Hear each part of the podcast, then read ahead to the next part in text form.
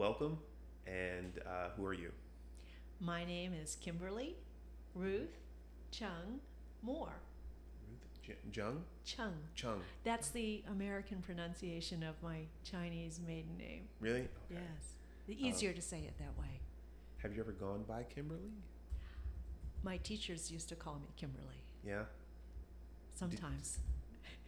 Did you did you have an option of ever like picking what name you wanted to go by? Did they ever give you that option? Actually, when I do road running races, Mhm. I go by Kimberly. Really? Because there's so many Kim and I did take my husband's last name, so okay. Right. A, a, a little bit more uniqueness to the name. Yes, I can understand. Uh, well, thank you. Um, but I will call you Kim. That is Thank what you. I, I know you as. Um, uh, did you ride today? No ride. I did not ride Didn't today. No ride today. Okay, all right, that's fine. Um, but you are planning on doing the picnic ride. I am indeed. Okay, all right. Yes. Um, so uh, the picnic ride, the RABA picnic ride, which is going to be um, probably Sunday. after this is before this will be before this gets published, but the seventh. It is the seventh Sunday, and Oh. God willing, and the creek don't rise, no rain. So that is that is the, the plan. Right. Let's not. Yeah, let's not talk about that. Yeah. um, but um, how did you get started riding? So it was through my husband Mike. Okay. Met him through a mutual friend, Okay. and before we started dating, Mm-hmm. I noticed that he would come in late at night. I would visit my friend, and it, was very platonic, Mm-hmm. the male friend, his Mhm. roommate. Mm-hmm. And Mike would come in on Tuesdays and Thursday nights late, Mm-hmm. Saturday mornings late. And I would I would notice especially on Tuesdays and Thursday nights when I'd be visiting my friend, Yeah. you know, after work, Yeah. just hanging out. This guy would come in and say, "Hi, how are you doing?" Mm-hmm. Where are you? What are you doing? Mhm. And he goes, "Oh, I ride bikes." And I thought, "You ride bikes?" And I'm thinking to myself, "Do you ride bikes all in the city? Are you riding in the streets in circles?" and I thought, maybe that's what he's doing.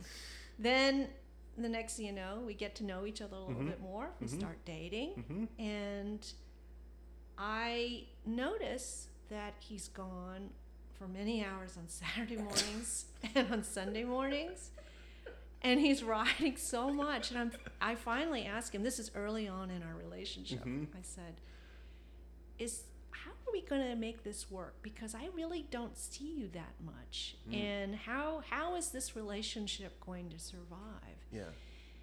And he was very serious when he looked at me, dead in the eye, and he said, I will never give up bicycling. Went, Oh. Mm. And Okay. then he said, But I would love for you to try it. Mm-hmm. And if you don't like it, we will find something else for you to do so that when I'm bicycling, you have your own thing to do. Okay. And I said, okay, let's give this a go. Okay. This was in, um, I met him, gosh, 1990. Um, so we started talking about this in 90, Mm-hmm. 91. Okay. And, you know, I, you know, Trey, I was not athletically inclined okay. for many, many years. I was, I grew up as a bookworm, frankly. Okay. Um, Nothing wrong with that, by the way. Just yeah, yeah. Thank you. Yeah. Um, very interested in schoolwork. Mhm. Um, you know, and I'm of Asian descent. My Mhm. parents expected certain things, Mhm. and so you know, I- you know, I was driven to do well in school. Mhm. Nothing wrong with that. Yep. But I really did not like physical fitness at all. I thought, what what's all this business about running, walking, you know, playing Mhm. basketball? I didn't understand any of it. So Mhm. for a long time, I, I was really a couch potato. Okay. And then after Mike and I started dating, you know, and I said, okay, let's get started. I literally got started by riding a bicycle trainer on an old Sears three speed bike that I had in my garage. He hooked it up to the trainer. My, my now husband, Mike, Yeah. did that. I started pedaling for five minutes. I thought I was going to pass out. For five minutes on the easiest gear, I thought I was going to pass out. Okay, so so your your first, I guess, a ride as an adult was on was on a trainer, not even like out. Okay. That is Oh. correct. I was trying to get strong enough to maybe ride 15 minutes on the Yeah. bike. Mhm. There's a great story, and I'm going to say because this is this is how it gets started. Um, Mike wanted me to get involved in bicycling. He said, "Let's go." You know, one of our first dates was on a tandem Trey. I had never seen anything like it. He talked to a good friend Yeah. Who had a tandem. She was a she and her husband had to, and talked her into, can we borrow your tandem? She said, great. She rode with us on a single. Mike had ridden the ABC uh, RABA breakfast ride earlier that Saturday morning. Yeah. We got the tandem that Saturday afternoon. He's already ridden 45 miles. Yeah. And then he says, let's go out at two o'clock. We'll ride to Ashland, get a yogurt, and come back. I said, how far is the ride? He goes, 10 miles. I said, 10 miles? I'll do that. I can Yeah. do that. Mhm. I make it up to Ashland. Yeah. I'm pedaling for all we're worth. We're going through the back roads. Get to Ashland. We have an ice cream. I said, I said, this really feels much longer than just five miles up to Ashland and back. My husband. yeah, you can Yeah. tell. you, Yeah. he he he looks at me and says, um, "Actually, it's 20 miles." And I didn't want to scare you by saying it was 20 miles, so I told you it was only 10 miles. It's one way, 10 miles. I was so furious. I was furious. To I- his credit, that's not inaccurate. from, from the I was just like, oh my god. We on the way back to the West End, I was so angry. I was pedaling for all I was worth. And Mike, Mike was barely pedaling. He said, "Oh my goodness, you have some strength." I was like, "I'm so mad at you." and to this day, we still tell that story about how he got me on that bike. But that was a good experience, and that told me, okay, I can I can do this. I just need to be, I just need to get myself ready. And so, literally, um, that So- fall, So wait, so Yeah. just a, that was that your your first kind of outdoor first- bike ride? yeah, Um, that that was the first one, my first taste. There's more stories of after I get my first taste. okay, okay. more but I- stories. that's that's special that your your first ride was on a tandem, Tandem, by the way. yes, and it Um, was it was a lot of fun. I, I just remember that as being a tremendous amount of fun. That first ride, I would imagine it would be like I was an adventure. You were like, I'm going fast and far, kind of thing. And I don't have to drive; I just have to Right. pedal. You didn't have to control it. Yeah. Um, okay. So you you do the you do the ride on the tandem, um, and then um, how does where's it go from you do this tandem ride? What happens? You come home, furious. Do you do you immediately say, I think I'd like to do something like that again? Was it like the next day? Did it like what it took a while after Okay, that sure. and and after that that fall and into the next spring mike is looking to get me a, a bicycle he Mhm. wants to get me a, a really good bicycle Yeah. we borrow a road bicycle Mhm. not not the best road bicycle not a top of the line but a friend who moved up from her bike from her old bike to a brand new bike Yeah. about the same size yeah she said hey give this a try practice on this yeah and that's exactly what I did. I would go out and ride around Byrd Park, oh yeah the lakes Mhm. around Byrd Park, and just do do loops yeah in the fall. That was late in the fall, and then I would try to do it the very next spring. Winter I didn't ride, mm-hmm. but I just just, just trying to do this. And Mike, Mike, there's another funny story with this this same bike. Mm-hmm. I was so excited riding this. I, it was the nicest bike I'd ever had. I never. I thought this is the skinny tires. It had Yeah. brakes on the handlebars. Mhm. I was just like, wow. We went for a ride. Mhm. This woman who lent it to me, and her boyfriend and Mhm. Mike and I as a foursome. yeah yeah We went to go ride around Byrd Park Lakes, and I was so excited. This was my first road bike. Mike went off with the young lady. mm-hmm. They knew each other. yeah They went up ahead yeah her boyfriend and I hung back Yeah. because he wanted to, you know, be. Up. Yeah. The next thing I know, I'm going around the Swan Lake. Mm-hmm. Yeah, I don't know if that's the Fountain Lake, the closest lake to Boulevard. Oh yeah, yeah, yeah. And it's actually almost boat up, lake. I think it's yeah, the boat lake, yeah. and it's about a, a it. It's almost exactly a half mile. Okay. We're ri- we're riding around that. We first get onto that, and I'm like, wow, this is such a nice bike. I don't know how to handle it very well, Mm-hmm. and I literally could not stop it as we were coming around a curve, and I didn't know how to steer very well. It was fastest I've ever been Yeah. on. Yeah. I hit the curb Oh, okay. and I get flipped over the handlebars and I do a front somersault into the grass. Okay. I pop up, Yeah. no cuts, no bruises. Yeah. I'm highly embarrassed. The fella looks at me and is just has this concerned look on his face. And I'm like, oh my goodness. He said, we won't tell anybody. We won't tell anybody this happened. Because Mike and his girlfriend are so They're up somewhere else, They're yeah. somewhere else. They're up ahead doing other loops around the other park. Yeah. He said, "We won't say anything, Kim. Really, don't just get back on that bike and you, everything will be fine." I was like, "Okay." He literally, he did not say anything to anyone for years. I, of course, immediately you- tell Mike when Yeah. we get home, and Yeah. Mike's like going, "What in the world happened to you? Why did you?" Do-? I'm like, so. That was that's also another funny story where we, we Did talk you, about did that. you have a bike helmet on?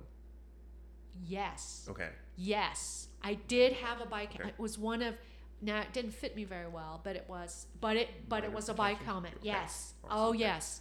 And at that time, most of the recreational cyclists that I had met through Mike through RABA were Mhm. wearing helmets. Okay. Nobody was wearing. Not nobody was not wearing a helmet Okay. Okay. on on RABA rides. So, Okay. and I went to my first RABA meeting in 1992. I'll never forget that. That was Yeah. at the old Science Museum. I joined right then and there. Mike said, "You don't even ride bikes." I was like, "This is such a great group. This I've got to join. I this is so much fun." And they used to meet at the old Science Museum down in the basement or, or in the main lobby or somewhere one Yeah, of these yeah. rooms oh was, there would be like 30 50 people Yeah. in the room talking about club business, club president. I met I met a um, somebody that I still know to this day, Yeah. Ted Zay, who's what I Mhm. call old RABA. You know, Mhm. from that time, Mm-hmm. you know, many years ago, he was one of the first people I met at that meeting, and people were so nice. I said, I, I gotta join, and I did right then and there. I joined, even though I didn't ride bikes. Okay. But you, you, I, I, I, I am under the impression you saw that as a trajectory. You saw like you were, you were probably going to get into this more. I was gonna give it a good try. Okay. Um, Yeah. I think, you know, kind of growing up, you know, my parents said this thing about food, which is whatever's put in front of you, you should try. Mm-hmm. If you don't like it, mm-hmm. that's okay.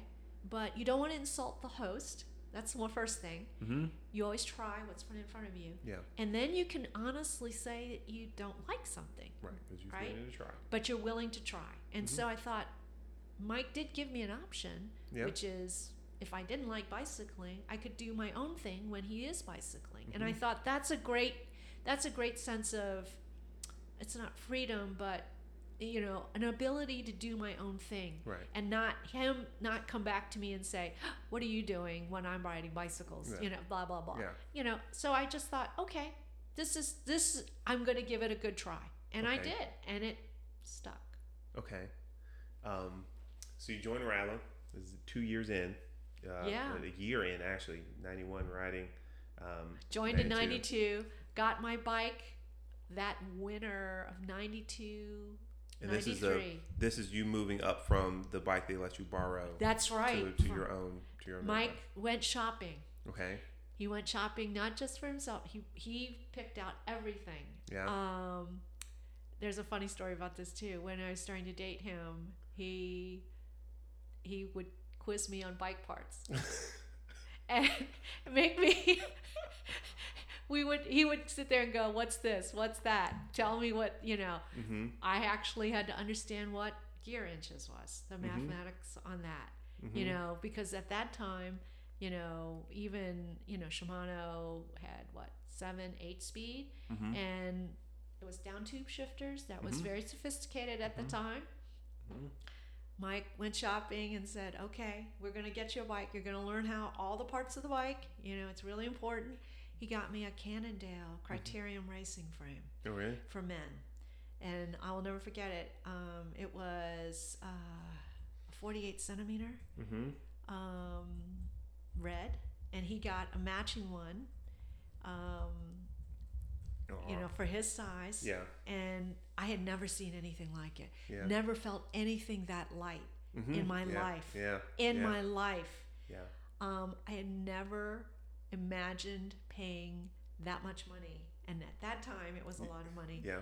Mm-hmm. for a frame. A frame. He built it up from the ground up, Yeah. and he had old. He had wheels. He gave me the wheels. We got everything built, picked out every single piece, and I was like, "Oh my god!" I think it was at the time like 19 pounds yeah. for pretty- that pretty- time pretty light. was light. very light, and Yeah. I was just like, I was afraid to ride it.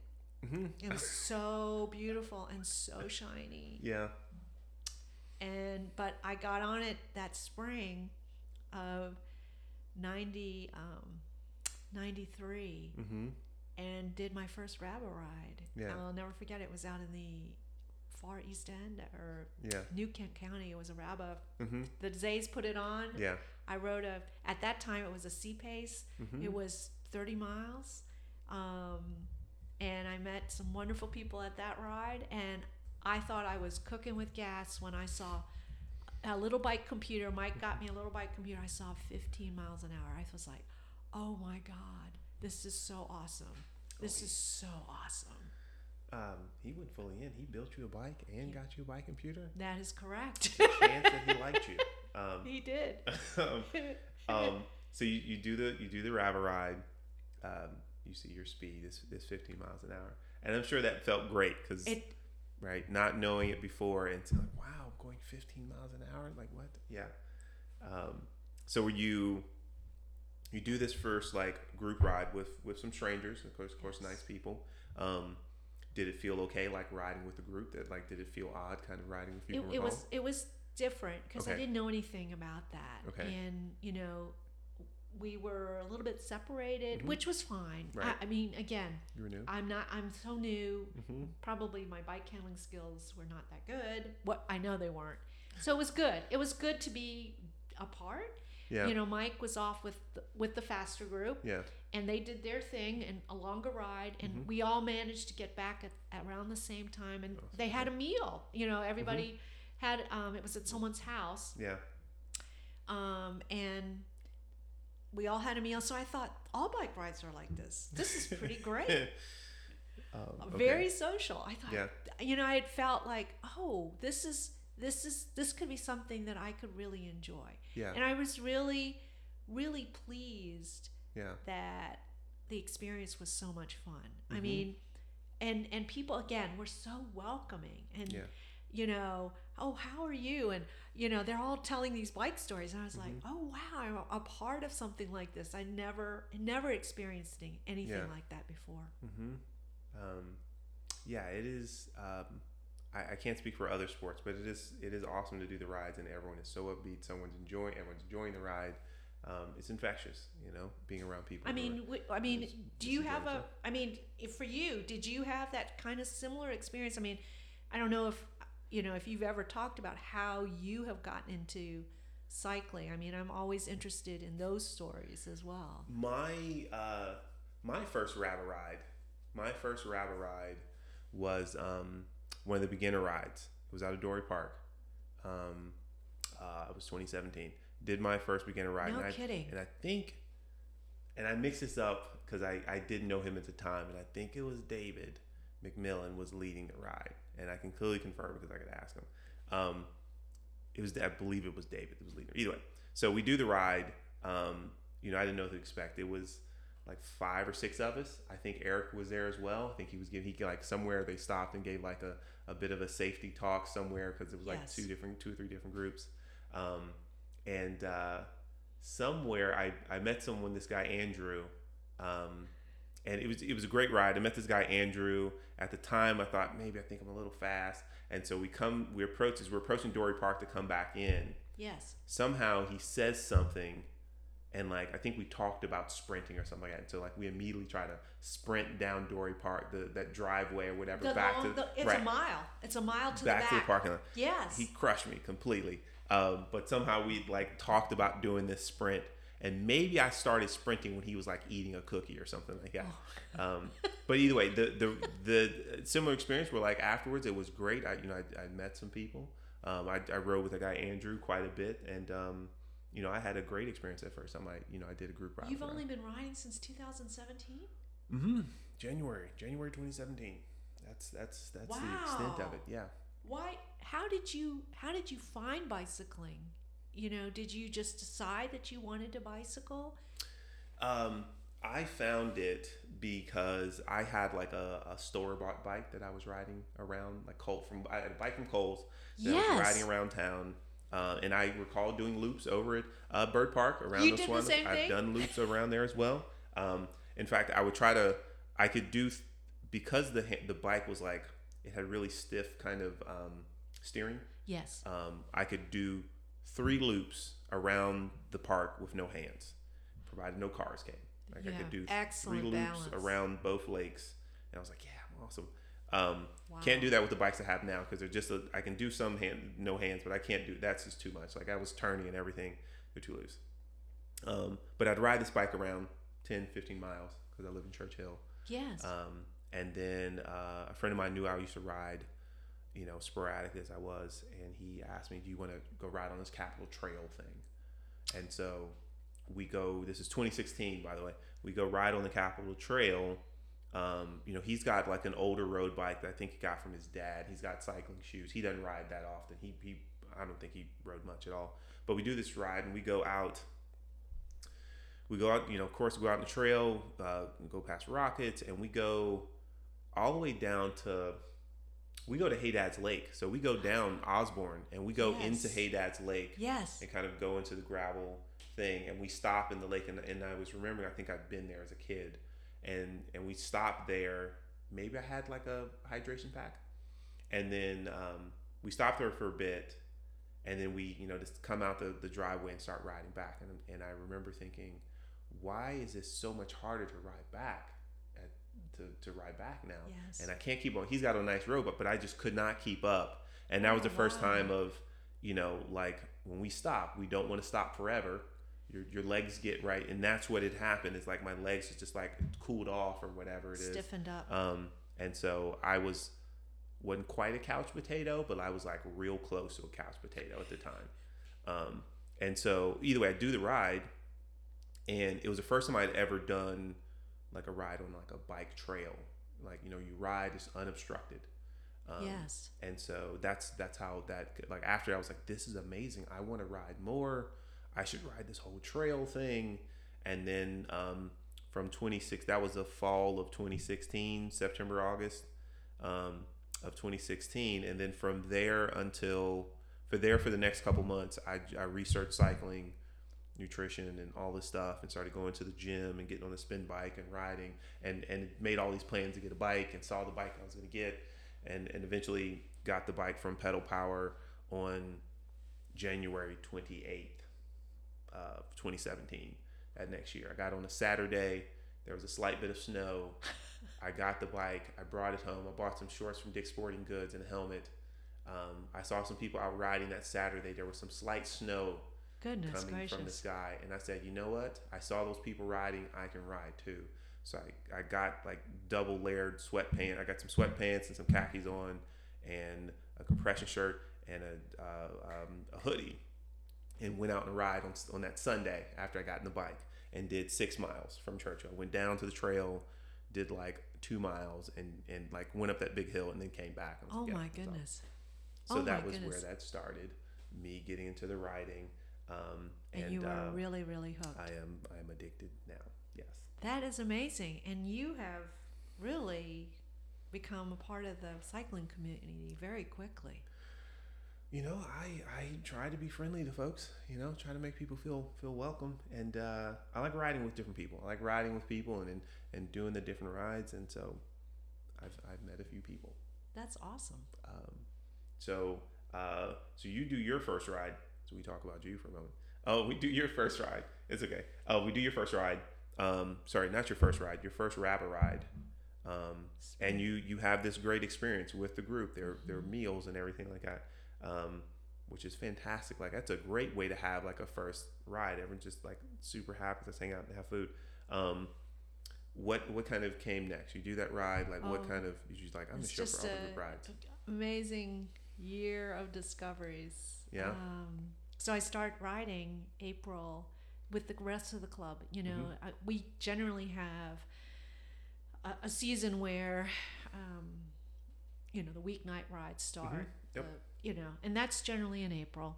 So that April, I started riding with the club on weekends, and you know, a couple of weeknight rides. You know, again, I'm you know working my way from couch potato to something. You know, Mhm. something where I'm not you know dead after five miles, and you know, uh, Mike. Mike, my husband, is off doing doing the, the other rides, and Mhm. we're going together.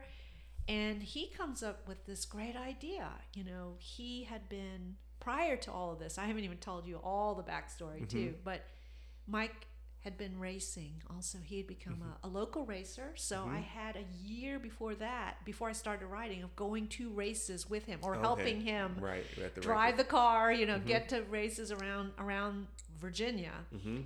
and you know he so it's 93 nine the summer of 92 he goes on bike virginia Mm-hmm. Now this is before i start Right. riding so i was helping him Mm-hmm. get there and take all so when i started riding Mhm. okay spring of 93 he said bike virginia is going to go to a beautiful part of the state that it's not been to before let's go Mhm. Mike's a big adventurer. I said, okay, let's go. I, I don't know anything about bike bike camping or anything like this. Let's go with you know with two thousand people. Okay, let's go. At that time, it was two thousand. They went to Southwest Virginia. Okay. They started in Floyd, Mm-hmm. and then they they would truck you all the way to Bristol, Ooh. Okay. and you would ride eastward Mm-hmm. from Bristol back to Floyd. yeah. Five stops along the way, five day trip. Yeah. it was it was unbelievable Trey. Yeah. it was unbelievable i had once we set that goal i was starting to train mike said let's go training let's do all the stuff that you need to do and i was like okay So so wait wait wait just to make sure I understand the time. So, uh, um, in 90, 93, so in ninety two he does bike Virginia, and then he had been doing bike virginia a couple times before okay, then But and you then recall that okay. because I, I was starting to date him then Okay. i was like okay So so uh, this is a bike ridge. So in April, um, you know, you're doing the the RABA rides because for the very first regular- time and he comes up with this idea let's sign up for bike virginia for june that year. 1993. It's going to be fabulous, Kim. They're going to we're going to see a part of the country we don't normally see. It's going to be months, okay. beautiful. Yeah. And I was like, okay. And he said, now, you know, it's a little hilly, so we need to do some hill work. And I was like, oh my god, Trey, you Mhm. talk about. I I mean, if I had known more about things, I probably would have said, "There's no way I'm going to do Ignorance this." is bliss. Ignorance is truly bliss, and and and I had a lot of I had a lot of bliss. um, let's put it that way. yeah. I Mike, yeah. Again, I I don't mean to make it sound like, him, but he was so instrumental Yeah. in me getting into the sport. I, Yeah. I truly would not have been able to do 90% of it without him encouraging me, coaching me, Mm-hmm. helping me be and riding with me frankly. Yeah. And so he said, "Let's let's go do a mountain climb. You need to know what that's like." And I Mhm. went, "Okay, let's go do route route 33 the climb to Massanutten Resort, going over Standard Stanardsville. Okay. Swift Run Gap is the name of the climb. Okay. I thought, okay, let's go. I don't know what this is like. It's um, uh, we do this in May, and you know to get prepared. Yeah. The weather is now stabilized enough that we can do this. So we park at Stanardsville, and we we have a little we have a ride, a warm up ride to get there, and I'm like, oh my god, it's already starting to go uphill, and I'm like, I'm not sure I can do this. Then the climb really starts. It's a three mile climb up to the top of the gap. Mm-hmm. Trey, I thought I was going to die. It Yeah. was, you know, somewhere hovering between three and six percent. Yeah. For, and I don't, I don't know how to explain this. People who've not done that kind of climb or that Mhm. kind of sustained climb, it is a shock to the system. Mhm. Even if you're uh, Mhm. physically prepared for something like that, it's also the mental challenge of being on a climb for 45 minutes or an hour and you're constantly climbing and pushing. Mm-hmm. And I was so upset because I, I was trying halfway up the mountain. I did. I was not prepared. I was Yeah. truly not mentally and emotionally prepared Yeah. to hurt this badly. Yeah. And I thought I was trained. I thought I was trained pretty well, and I found out no, I'm far from trained. Mike, of course, is climbing like nobody's business. He's Yeah. he's an extremely good climber Yeah. he goes he he he's riding past me he's like you're doing great he zooms up where we have other people with us. Yeah. they're all done. They're all waiting for me at the top. Yeah. he comes down. I'm a mile and a half from the top halfway done. Yeah. he comes down to check on me. Mm-hmm. i am so upset. So very upset. And i said to him i am not going to finish this climb and i'm not going to bike virginia. I was so upset and and i'm just i'm standing i had gotten off the bike Mm-hmm. because i was so winded and so my legs hurt Yeah. mike's like why don't you just make it to the top and let's let's talk about it there and let's let's see how you do just keep going just keep Mhm. going so i get back on i'm going and i finally get to the top Mhm. people are up there i come up to the crest of the climb Yeah. And Mike's going, How are you doing? And I'm like, and I go past him and I start the descent. And I'm like, I'm okay. I'll see you at the top of Massanutten. I didn't make it that day to the top of Massanutten. I Yeah. got as far as some of the houses, the base of the climb, Okay. because my legs literally were You- on you're done. fire. Yeah. Okay. But I was done because I also said, I can't, I'm not sure I'm going to make it back over, mm-hmm. over Swift Run Gap. Mm-hmm. So Mike and I negotiate. He said, "Stay here. We'll go up to the very top, and we'll Mhm. come back down and get you. Okay. We'll all go back Right. go- across." yeah. And that's what we did that day. Okay. And coming back across Trey Mm-hmm. was so much better because I knew what to expect. Yeah. Even though it took me f- twice as long as everybody, I didn't stop. And I said, "You know what? I can make it to Bike Virginia." Mm-hmm. That was my very first bike climb. From that time on, I have never gotten off a mountain climb. Yeah. I've always stayed on the bike. I may be I may be slow. crawling Yeah. at the, the very limit where the li- wheels are still upright, but I will not get off a climb. And you know, that's what I remember. Mhm. I you know, I just gave up because it was just not easy it would- and yeah. completely uh, unprepared. But I'm not unprepared anymore. Uh, you're right. You unless you you can't really explain how it's going to feel to climb for a long period of time to someone who's not done it. Who's not done it? You know, um, it's one thing to just go up a, a, a little hill. It's another yeah. It's another thing to be thirty minutes, forty minutes sustained effort, kind of going uphill, even if slow. Um, It, it it just taxes you in a way that you don't you don't get you don't really train for here in Richmond. I mean, it's like 15 seconds, yeah. you know, on a hill or Right, something yeah, like yeah, this, Yeah. and and you're like, "Ah." and I I really I remember being so angry. going, Mhm. No one prepared me for this. I'm going on a big trip. There's no way I'm going to make it. You know, there, Ah, those those are the kinds of things. You know, the panic that you're like you're and you're you're embarrassed in front of other people. Mhm. That's another thing. Everybody's waiting for you, and you're like, what's wrong? Why aren't you climbing? And I'm like, oh, I can't do it, you know. But you know, I calmed down. The, the hysterical woman climbed off her chair and said, "We will have some fun." And and I will tell you, Trey, to just segue right to the next thing. Yeah. We went on Bike Virginia. Mm-hmm. It was one of the most beautiful rides I have done since then. Yeah. Very difficult rides. Yeah. That ride will forever be imprinted in my mind as Yeah. the most difficult ride because I was so new to the sport. Yeah.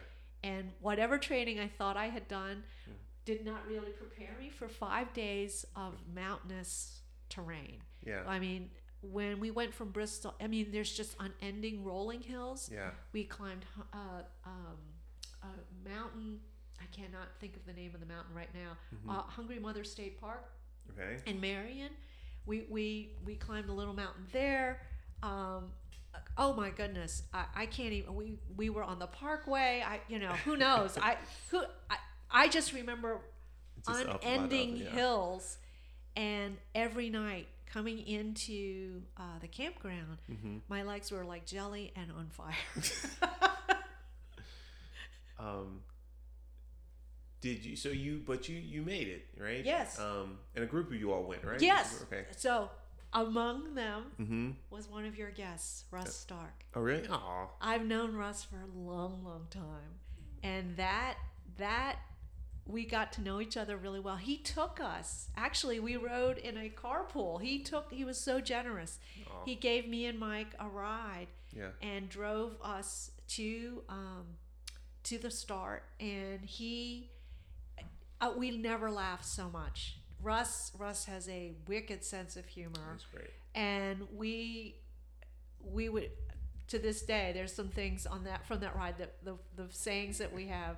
Um, every night bike virginia people would have a meeting for all the cyclists to prepare us for the next day. And they'd go it's gently rolling. It's gently rolling people. No problem and we would come out of those meetings and go the, it was the meeting of lies. That's what that's what russ would say. We're going to another meeting of lies. What are they going to tell us today to make us feel better?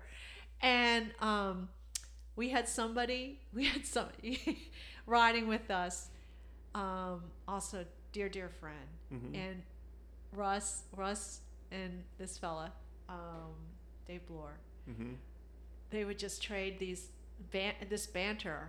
And Russ would look over to Dave's bike Mm-hmm. and say um, just gently Russ is a teaser. Yeah. he would say to, to, to Dave every chance Dave your stem's too long. And, and Dave would look at him and go what? And he would just keep going Dave your stem's too long.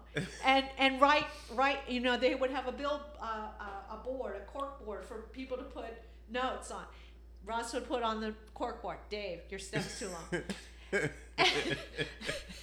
um, I, you know, Ted Zay, the fellow that I mentioned to you, that one of my first rides Yeah. uh, that that spring, he, he Mhm. was the one who hosted the the ride where we all had di- uh, Mhm. had lunch Right. after the ride. He was on that ride, Yeah. and um, there was he had to have his front wheel fixed Yeah.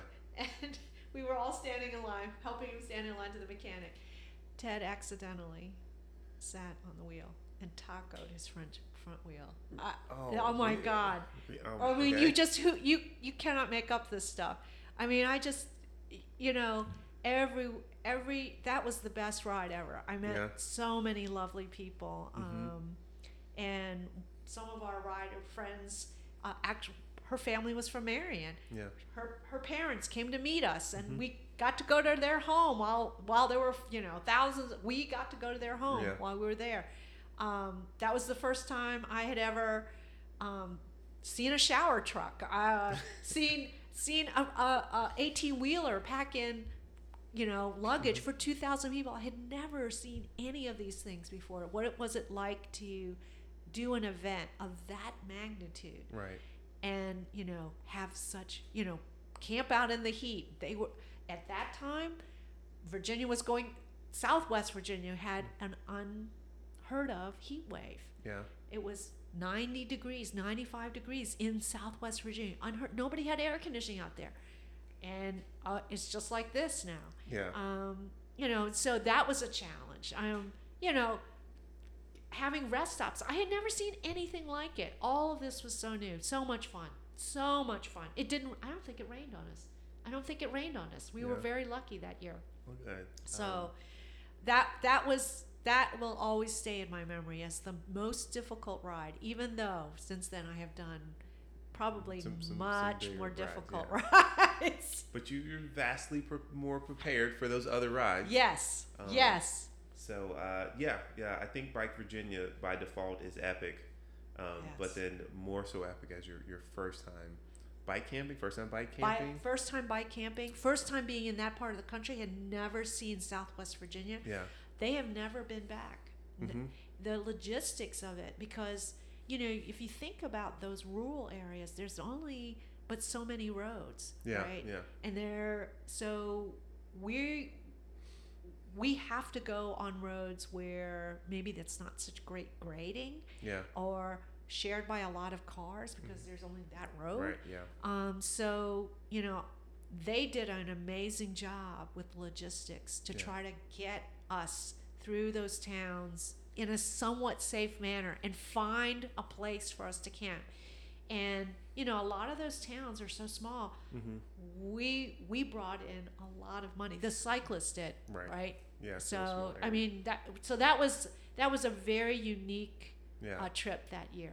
um, and Bike Virginia, and I don't know how many years, but I've, I, the last few years, Yes. probably one last few, has been they've ridden from a hub. Like they've kind of like there was one base of like place you stayed at, and you kind of did rides That's from right. that place. And that is to help with the, the logistics of Yeah. the transport and Right. moving so many cyclists. So, you know, things get more expensive Mhm. to do. So back in the day, they could rent, um, you know, an 18 wheeler or Yeah. two to get all of those cyclists in.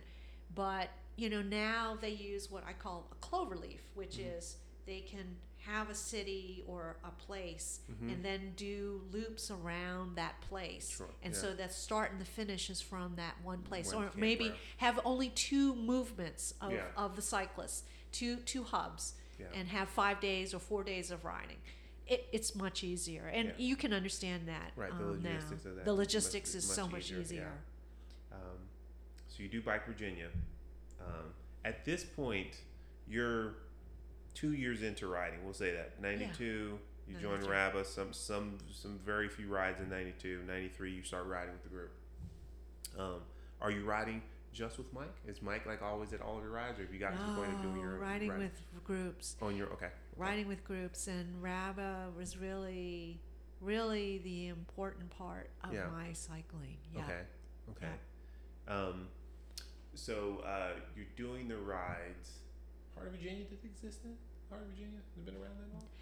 So Heart of Virginia has changed its name over the years. So RABA had its own century. It started out from Battlefield Elementary School off of Route 360 east, um, just east of. Uh, now it's called, I think, Mechanicsville High School, Lee Davis High School, Mm-hmm. and and it was called the Harvey Hundred at that time Okay. and it would go out to the Tappahannock area and come back. Um, it was named after a RABA member who was unfortunately Mm-hmm. um, killed Yeah. uh, on a bike ride, and so it was named in his honor. It has gone through iterations over the years. It went from the Harvey Hundred to the Lake Anna Century. That's when I I was the Century director from Mhm. '96 to '98, and we left. We started and finished from Patrick Henry High School Mm-hmm. at that time. Then it moved from there to um, the YMCA, and when Bud Vi, who Mhm. was a long time Mm-hmm. uh, member and bicycle advocate, big Mr. Bicycling for, for Virginia essentially, Yeah. he took over and came up with the iteration of having it at the YMCA at Ashland, having a two day event, having, you know, century, a metric century on one day, and then a metric century and a shorter ride the second day. Mm-hmm. Um, and that's when it became the heart of Virginia. So Okay. I guess early 2000s. Okay. Is that right? Mid 2000s. And for several years, it was that way. And then it got taken over. Um, the name changed, but we moved it to Hanover Courthouse Okay. In to do Virginia. yeah that and that's how this is and for the last several yeah. years it Yeah. has been from from Hanover Courthouse. Okay. All right. Um, thank you for explaining the history because I kind of thought it just it just existed for all RABA's time. Yes. Um, so uh, you're you're riding. Are you um, trying to do charity rides, or are you just like I'm just going to ride with the group, kind of like this You is know, the- that's a really good question. Right. I don't know. I think it was so new, Trey. I just was just enjoying the camaraderie. yeah And for the first time, you know, for someone who didn't look at sports very favorably, I found myself getting faster. mm-hmm.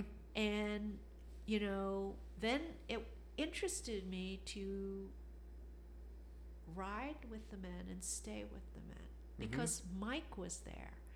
Mike worked really hard Yeah. to keep me with the group, yeah and so he would encourage me to stay with the group. yeah Um, and literally, Yeah. that's how it started, you Yeah. know, with me trying to get more physically fit. yeah I mean, and then it's then it moved to when it got too cold to ride because Mike and I really we we were kind of winter weenies. It, Yeah. It's pretty much known in the whole club that we do not ride in the winter, okay. but we ride inside, okay and so we we're, Did we'll go inside and do trainer rides. mm-hmm. Uh, Mike, um, I think somebody talked about in one of your podcasts. Maybe it was Russ. Mm-hmm. Um, you know, back in the day, they would have trainer nights right and do the, the, workouts Parkers. yeah.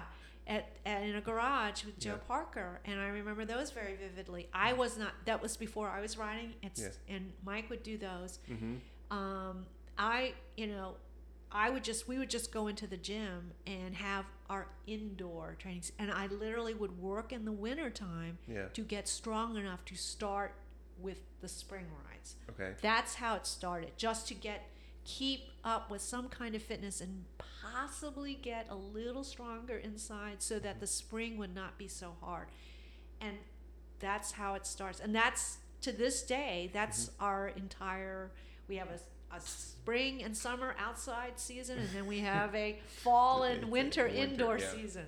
okay um, uh, your what's your indoor setup now So, with the advent of technology and the pandemic, mm-hmm. I stopped going to a gym. Mm-hmm. Um, we got smart trainers. okay We got smart trainers a year or a year ago.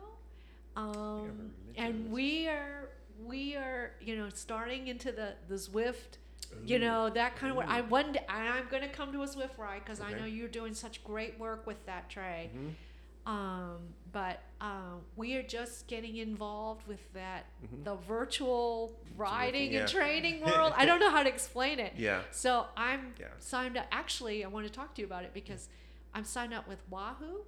And I can lead rides for free and invite people to join me for free. I want to talk to you about that as a maybe as a, a let's let's experiment to Yeah, see if that yeah, ha- if yeah. that works.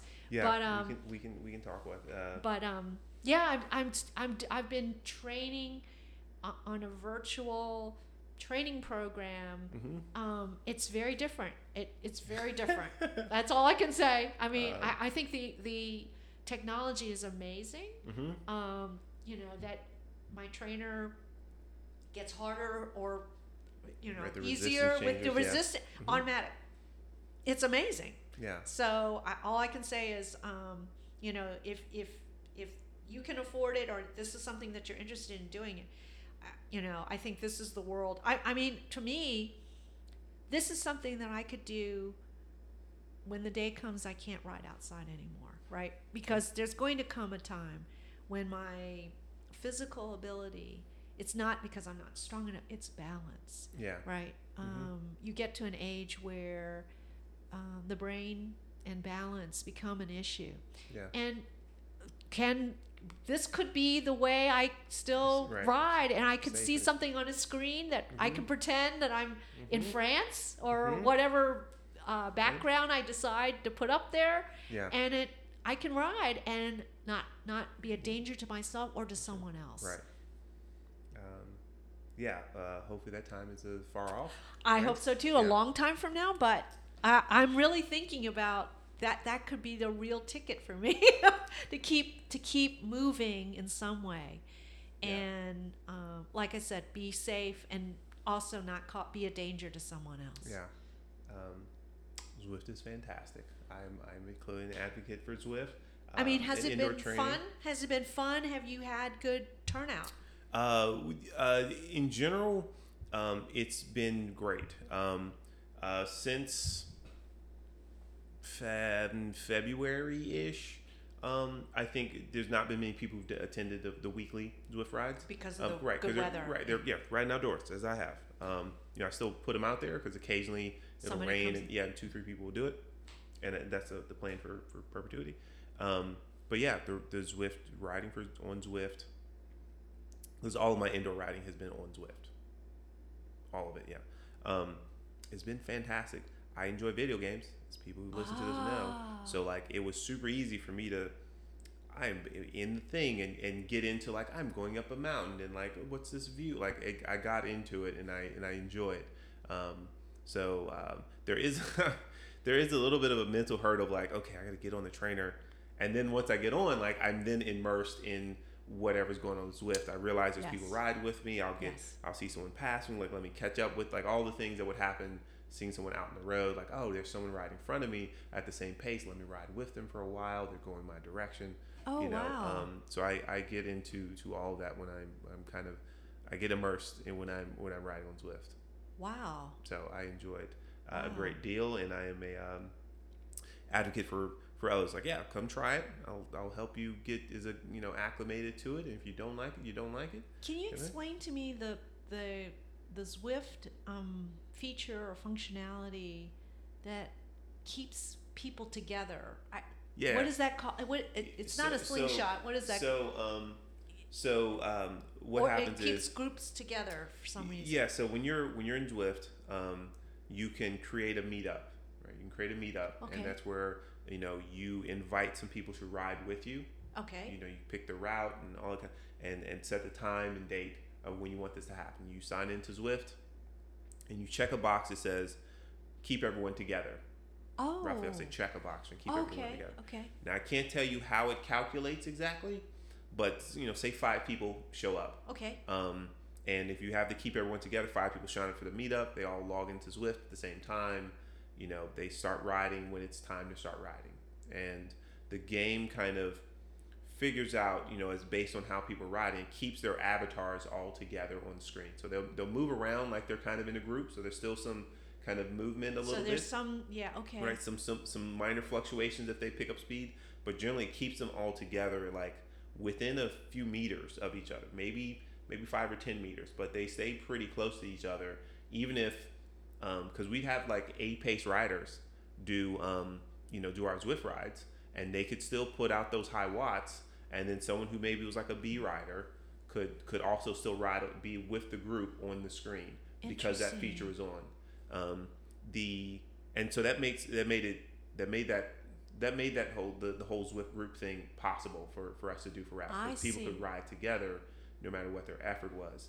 The the downside and, and some people didn't want to participate once they figured out um, you know if I'm uh, if I'm put in you know 400 watts Yes. right I'm not pulling away from the group. I'm not sprinting away from the group, and I and I and, you know people would want that. You know, occasionally you, you sprint, you want to pull away, but to keep everyone together, you could be doing a thousand watts, and it still keeps you with the group, right? It's it's that kind of it still is keeping you with the group like within a few meters. So Interesting. and I do tease people, and I'll tell them to do a sprint if they've never done one of our Zwift rides, and then they'll it'll, it's futile.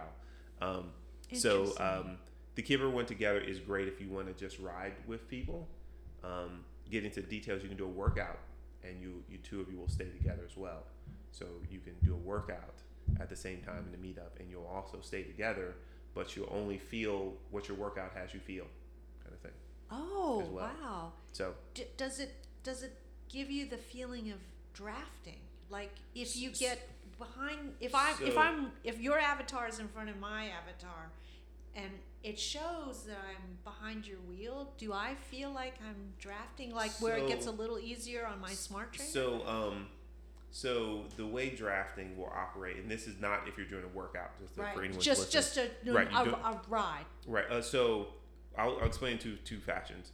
Um, if you're just like you sign into Zwift, Uh-huh. right, and you just you know there's a ride button, ride now, and you'll you know your avatar will show up on screen, and there'll be thousands of other people also playing, you know, in riding, playing whatever in Zwift, riding around. If you get behind someone, um, you will it'll be a little easier. You can't feel the draft, but it's a little easier to keep up with that person when you're right behind them. Yes. Um, so your then smart trainer trainer adjusts the resistance to be a little bit easier.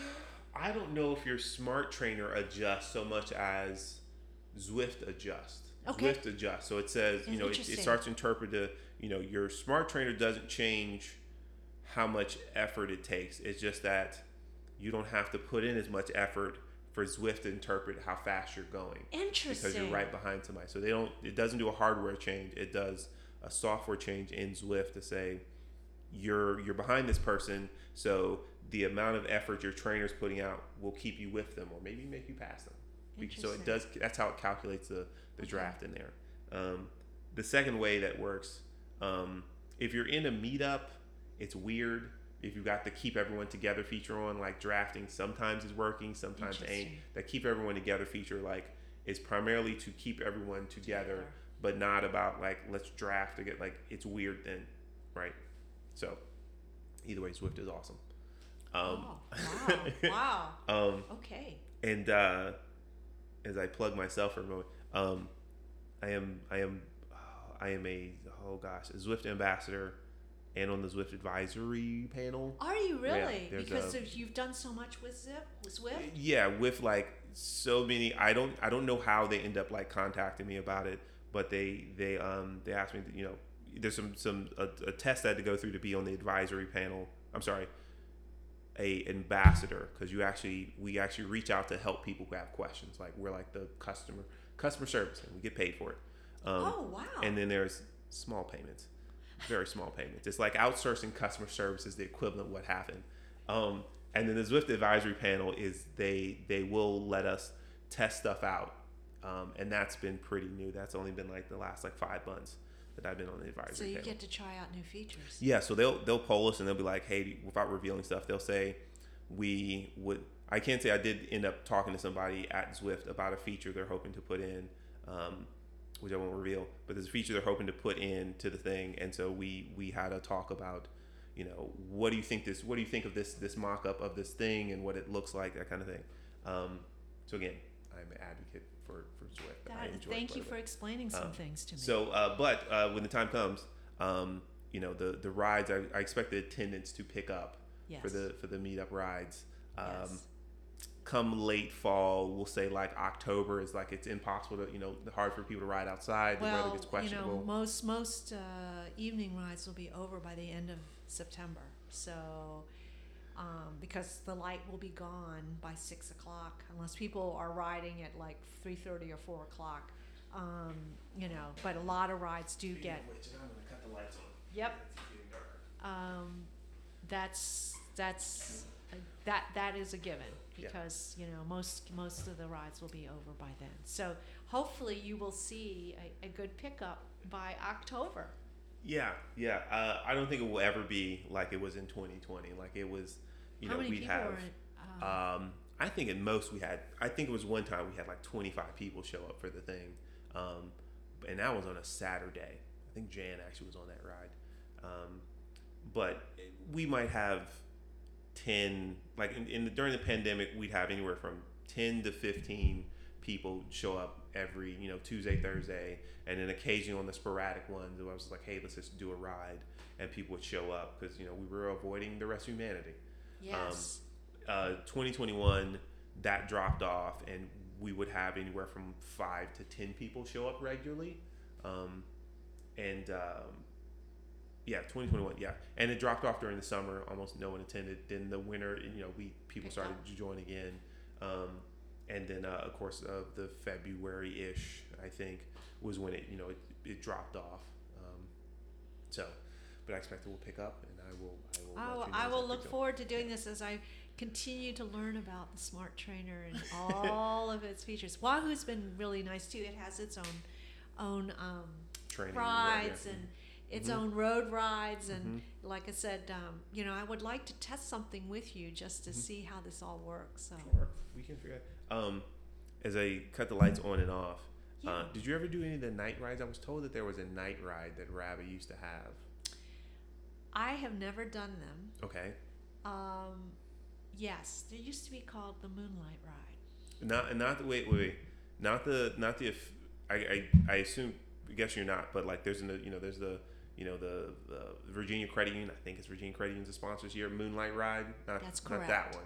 Not that one a, where like a regular where- weekly night night or ride. or once a month Okay. on the full moon. The Ooh. full moon. For many years, Mm-hmm. they had someone who wanted to lead that. Wait a minute, did I do that one year? Actually, I am incorrect. I have done it once in Okay. that old iteration. I'm Okay. so sorry because I'm remembering putting on um, a night. I was very big uh, lamp, essentially, flashlight strapped to my bike, and we did the breakfast ride. It was it used to be just a 20 mile ride. Yeah. They would go ride up to Ashland, Mm-hmm. and I don't know if they got something to eat really quick Yeah. and then came back. It's 20 miles only, Yeah. full moon, um, and it's it's surreal. It is absolutely surreal because nothing feels because there's no sensory. Right, because you can't see you everything. can't see everything. Everything feels very strange, and you feel like you're going either faster, longer, weirder than what you've done. And, you know, I mean, RABA, I, I know there have been some rides on mountain bike trails at night. I'm thinking, holy cow, that, that Yeah. that's like asking for me to go to the hospital. But, um, but that, they used to happen a lot. Yeah. Um, and, you know, you know, as people come and go into the club, yeah.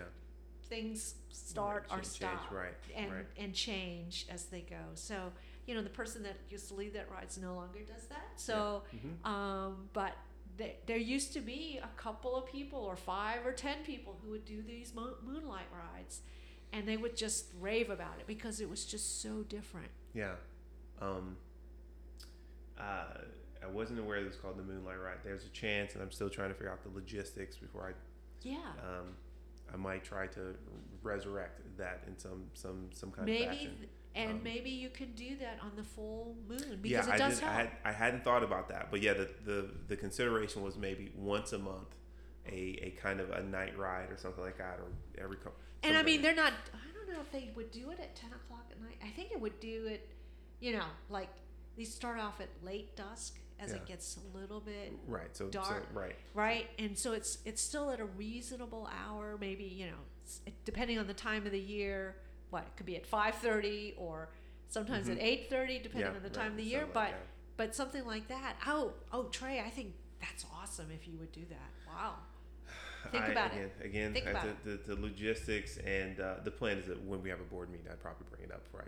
Right. Absolutely, but and you know having it you know somewhere like a known quantity, like the breakfast roads ride. we roads we the plan would be roads we know Right. we, we trust these roads you know there's not a, an abundance of potholes in the, the road already. Or um, I mean, you know, back in the day we didn't have it, and this is just an idea. You Mhm. could do it on the Virginia Capital Trail. that's true. That is true. Could go out on the trail. It is smooth. It's smooth, no cars, is true. And and you know there would be zero, almost zero traffic in terms of other bicyclists. Um, you know, don't mean to don't mean to hijack this podcast to talk about these things, but let- I show just yeah we can talk about what we want to but I, I will just say that um, that may be a, also a great alternative. It didn't exist right yeah back in the day for us, right? And I think that may give you some some ways to get over some logistics logistical hurdles, right? And also increase the safety factor, right? Mhm. Because um, potholes, Mhm. things that you can't see, things that your light cannot show because it has a limited range to cover Mhm. the road. Mm-hmm. Could could the Virginia Capital Trail take Accommodate that. Yeah. take away a- that that worry? You yes, you still need a Yeah. light. Yes, Yeah. you still need to be careful. Yeah, but the pavement is smooth. was yeah. smoother. It's more kept up. There's not not glass, not rocks on the trail. Um, and the other thing I hadn't thought about is having different locations, and that makes that much easier if the rides are. Um, they start from right there with if they well no like, you know one month we do a ride on trail, uh, the next month we do that Ashland ride kind Yes, of thing right. Another month we do a different location. So, anyway, thing to, to for, for me to think about is the um, the the potential of resurrecting this this moonlight moonlight dish ride. Um, have you ever done the official moonlight ride? No, I have not. Okay. I have not. I've seen it go by my house. Yeah. uh, or close to my house. Um, Okay. And normally, um, you know, it's it's changed even there. Yeah, Um, you know, it used right. to be a much bigger event. Right. It used to be like 18 miles at some point. Oh yes. Oh yes. Um, so no, I have not done that ride. Okay. That's all right. No, That's, that's no. fine. There's plenty of people who participate and do that ride. Indeed. I have- good I've not done it. I've not done it either. And I thought I kept thinking when I first started I would do it at some point. Um, but I, I think I just didn't know enough people. I didn't know one. I didn't know a lot of riders when I first started, and I didn't know anyone who was actually doing. I didn't know any of the regular riders who were doing the moonlight ride. yes. um, yes. Um, but you know, I knew non-riders who were doing the moonlight ride. But, and it's and it's a very and it's it's great to get a community and Yeah. especially people who are not used to riding out on the road and families yep. that's that's also a huge Yep. thing um, but there's also the other the flip side to that when you do get people who are relatively inexperienced or Yeah. or children on bikes it can Yeah. be a little gnarly yeah. Uh, thankfully, this will be published after the ride. yes um, which is this ride. I, plan to volunteer. yes Um, that's right. But yeah, this will be published after that, so we can say what we'd like to. Um, indeed um, uh, so um, as we get back into um, your history of riding, um, uh, you you do bike Virginia. Um, you survived that. You say I'm gonna keep I'm gonna keep being a cyclist or keep riding. yes Um, at what point, as I make that comment, at what point did you ever think? Did you did you identify as a cyclist? At what point did you say I'm I'm actually a person who rides a bike? Like I'm I'm actually a cyclist. Like was there any time at point in time where you look back and you actually thought of yourself as as a cyclist at some point? I I'm guessing you do now. I, you're right. Um, I do now. Gosh, I never thought of that question before. I think it was because I think maybe the moment I started riding Mhm. with the club, Yeah. I thought I'm a cyclist because I did get the bug really Yeah. quickly. Okay. Um, I knew after my first couple of rides that, yeah, I'm going to be doing this, and this is something.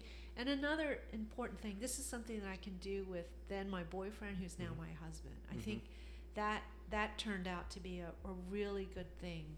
Um, you know, we are together. Yeah. Um, you know, and, and at that time, you know, when you're working, you don't see each other, Mhm. right? You're doing different jobs and things, and you spend most of your time at work. So um, that was the one thing that we could always count on in Right. being together. And then we discovered the other fun things, which is we could talk about our own respective rides. I think Ooh, there's mhm. some, Mhm. unfortunately, not everyone has figured out how to sometimes share a sport. And Mike and I, for us, it it you know, I will never be as strong as he is. I will never ride as fast as he is. I will never be able to do some of the things that he can do. That's okay Yeah. because I have my own ride. Mhm. We may start out together, Right. we may not finish together. We may come back together. But there's always something to talk about with what we're able to do and share those experiences with each other. Yeah. And to us, that's that's okay.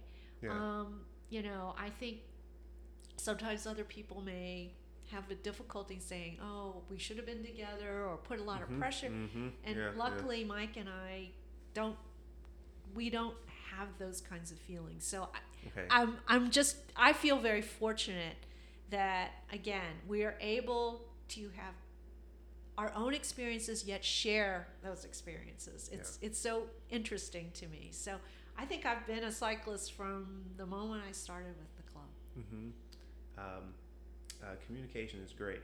Um, uh, for some, for those listening you, um, as well, um, if you show up to a ride with a friend, particularly who's new to cycling, um, it is essential that you communicate with them how you're going to do that ride. Are you going to do that ride with them at their pace, or are you going to Yes. allow your friends who may be there to like they can ride with your friends and like they'll be fine riding with their like it is essential to communicate with that new person how you're hoping that riding experience is going to go for the both of you. Um, you know you can't control everything but it's good to start with like hey i'm going to ride with my friends.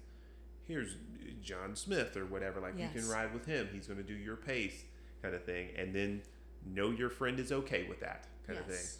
because you don't want to get back home and your you know your friend is mad. That is Um, correct. that is very You important. should have rode with me, kind of thing. Why'd you sprint ahead, uh, kind of thing. It's it's very important. I mean, you know, it's scary enough or intimidating, especially for new people. hmm Um, you know, and you know, if you're trying to learn something, you're handling a machine. There's there, it's more complicated than running. hmm Um, so, you know, no one's expecting to have their hands held, but at the same time, no one is expecting to be um, abandoned.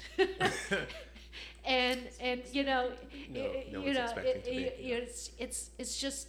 I think it's. I think you make a really good point, Trey. Mhm. That you know, communication, setting expectations up uh, ahead of time makes Mhm. the experience so much more enjoyable. Yeah. Um, okay, so uh, uh, Bike Virginia, as we, we get back into the uh, the rabbit ride, um, tell me of when was the next time? So you did Bike Virginia. Did you think I would do another epic ride like that? We did. We went right back and did uh, Bike Virginia in '94 So the when next it year, the very next year. So I knew get training yeah. because it was in um, the Shenandoah Valley. Okay, yeah, big climbs. Okay, So so there's some climbs. Yeah, Charlottesville, Waynesboro. Uh, Cartersville. We ended up in Cartersville uh, that year and um, met some really gr- had another great set of friends. Uh, you know, we did get rained on. Okay. Um, it was a tough ride, not as tough as Southwest Virginia, but Okay. again, you know, I'm still learning and Yeah. training, and so, you know, it, it was it was a lot of fun though, a Okay. lot of fun. So Did we it- went and did that. did it feel? Did you feel more prepared by then? Like it's a whole year Yes. later. Yes, and um, felt more confident, more prepared. Hmm This time, when a climb came, I went over um, Afton Mountain, hmm Oh, okay, yeah. and you know, I thought this is not so bad. hmm You know, just keep at it. Um, you know, that was that was great.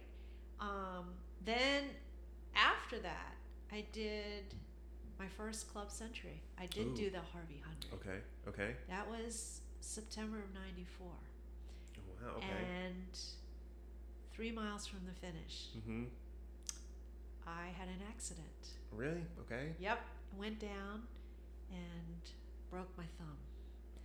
Um, the handlebars twisted out of my hands. Okay. Opened, tore a ligament, tore the thumb.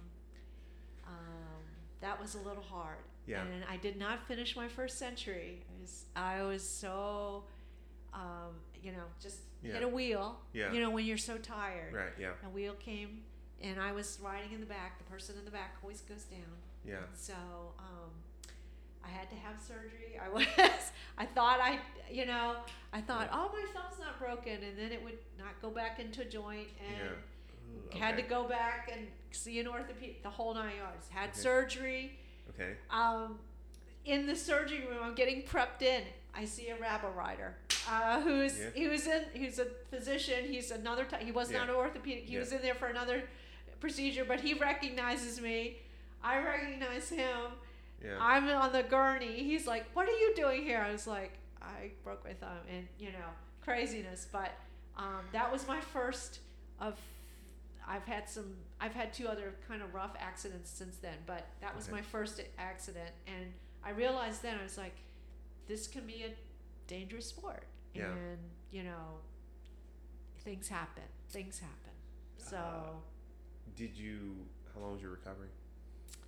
So it was six weeks in a cast, Okay. and then four more weeks, four to six weeks of rehab. So luckily it was in September. Okay. Ah, Um, so I was going yeah, into the indoor year. Anyway, yeah. So I was I was pedaling in the gym. Yeah. I was pedaling for all I was worth in a cast in a Yeah. sling. Oh my goodness! You talk about the itching and the sweating, but I kept pedaling because I was like, I'm going to be back out there in the spring, Um, and I pedaled in a recumbent at that time. So you know, just kept working. Yeah, I was gonna ask with the, the the bikes at the gym were they like they weren't like the the nice spin class No. bikes. They were just like the the really padded kind yeah, of bikes. big seats, Yeah. kind of a clunky Yeah. piece of equipment. You know, some of them had electronic displays. Yeah. You know, where you could just kind Mhm. of electronically change the The change the setting or Mhm. see a you know a series of dots on a screen that simulated a hill and get harder. That was about it. Okay. Um, and at that time, recumbent bikes had just kind of come out a little bit Mhm. the last few years. So I felt really lucky to be able to Sit in sit the recumbent, yeah. and and have my arm resting. you know yeah. resting on my tummy essentially Mhm. And pedal that way. Now I preferred sitting upright Yeah. but I was You- like, you this is better than arm. nothing. Yeah. This is better than nothing. So, you know, by that point, we had started doing regular gym work to get ready for the spring season, as I call it. Um, so, do you have your first accident? Do you feel apprehension about riding? Or, or did you or did that break help No. assuage that at all? luckily, again, because it happened in September, the timing helped because Okay. then I would, would go, went into the fall and the winter. I had a break from the road. I didn't wasn't asked to come back on the road. Like I've next had accidents in the spring and the summer. Yeah. Um, the next one was in '99. I remember this. I was in a pace line. Yeah. Fellow, I'm, I'm small. Yeah. They just that fellow didn't see me and came right into the pace line into me, knocked me out into a ditch. I had a concussion. Wait, wait, a car? No, I Oh, felt uh, a uh, driver, a rider, Another rider. Okay, another okay, rider. We were in a pace line, Okay. and he was coming off of the front. I was Oh, in the middle of the see, I pace see, line. He I did not see me. Okay. He came right into me. Um, and you know, it was right in the middle of the season. I got back on the bike. I mean, obviously had recovery, Yeah. um, you know, that. And then I had a pretty rough one, a pretty bad accident in October 2012 in Surry. I was going downhill, didn't see a crack in the road. My Okay. wheel got caught in the crack and twisted the front wheel right out of my hands. I went somersaulting. That one was pretty pretty rough. Okay. Um, and I was I had a concussion, had had fallen on the side of my face, and I was I was out Yeah. for a couple of minutes.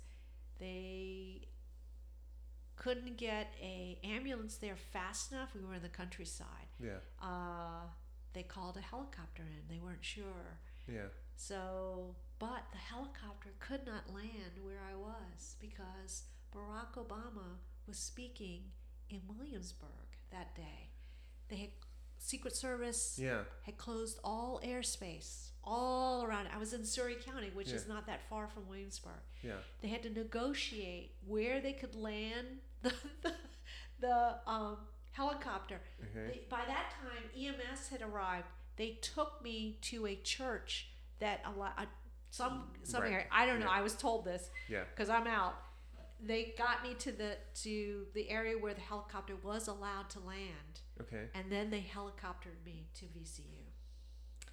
So that one was a little rough. Yeah. Um, with a concussion that uh, you know I had terrible road rash. Didn't Yeah. break any bones. Didn't Okay. break any bones in my face. Okay. It was the concussion. okay. Uh, so that took a, a couple of months to stop feeling some effects, headaches. Yeah. Luckily, cognitively, I was okay. Okay. You know, it was Yeah. just the aftermath of a concussion. So but I got back on the bike again. You know, I just worked my way back. Did, Yeah. what can I do? I mean, Yeah. you know, I, I do love the sport. Um, you know, luckily some of these accidents have not been, you know, two of them Right. bad placing or Yeah. whatnot. But you know, I'm no regrets, no regrets, and Okay. you know, I just I'm just do my best to be as careful as possible. I have seen plenty of wrecks in my time from other people because I tend to be in the back. Mm-hmm. I'm small. Nobody likes to draft off of me. They can't draft off of me, so I I'm hanging on for dear life. I'm Yeah. drafting off of every other, and I see some Right, some rough some stuff. So yeah. luckily, I've been able to avoid those Good. because I happen to be, you know, Mm, either yeah. it's happening in front of me so far ahead I can have time to react, Mhm. or I am choosing the right path at that moment to get Okay. out of the way. Okay. Ugh, Well, yes, hard, we hard, hard to- things. Yeah, hard we want to we want to avoid the accidents, but um, there's that chance that you know things happen. yes, yes, always, always. Um, uh, as we crash into a different subject, do you take your bike um, or your non-cycling vacations? Like you're you're going to see family out of town. Do you Yeah. take your bike with you? No, I don't. I don't. When I see family, I don't. But Mike and I have done, you know, some cycling vacations. Obviously, Bike Virginia is one of them.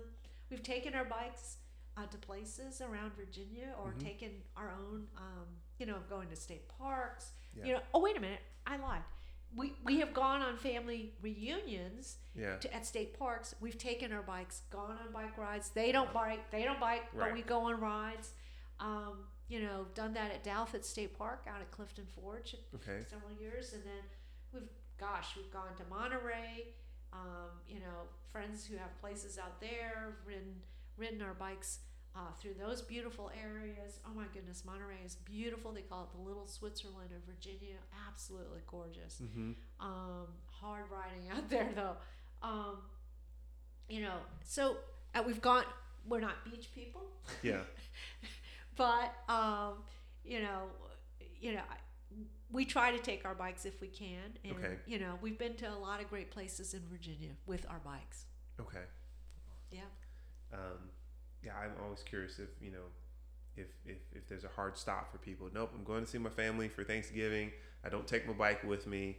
You know, you know. Uh, Generally, for those those big holidays, we don't. But but like I said, we've had bike uh, with Mike's side of the family in particular. They used to gather on state parks, and Mhm. so and and that was perfect for us. We were like, let's take our bike. You know, Yeah. just you know, during the day we can ride, and you know whatever the family's doing, we, you know, we'll we'll join up with them at Mm-hmm. later on. um, uh, my f- extended family lives in Roanoke, Virginia. Oh, lovely. Um, uh, nice, uh, no flattened areas, but like nice riding, easy access where they live, where they generally live rather, because they live in different areas. Um, uh, I've got fairly easy access to the Blue Ridge Parkway. Um, Kind of go up. There's a Mill Mountain, Mill Mountain Star. Yes, Mill. Mountain Star. Yes. Um, and so, um, you know, I, I'll ride up to the Mill Mountain Star. But um, Cool. on Thanksgiving, the last couple years, when, when we've gone to Roanoke for Thanksgiving, I definitely will take the bike and I will ride in the morning. Have I ridden on Thanksgiving? I think I've ridden on Thanksgiving Day a few times. Um, yeah, I've ridden on Thanksgiving Day in the morning because there's there's no family activities. We're all getting together that evening, so I'll go ride. And thankfully, it's Thanksgiving, so it's super low traffic. Um, and so I'll go ride up to the top of the Mill Mountain Is Star it, and is it really cold? Uh, it's not super cold.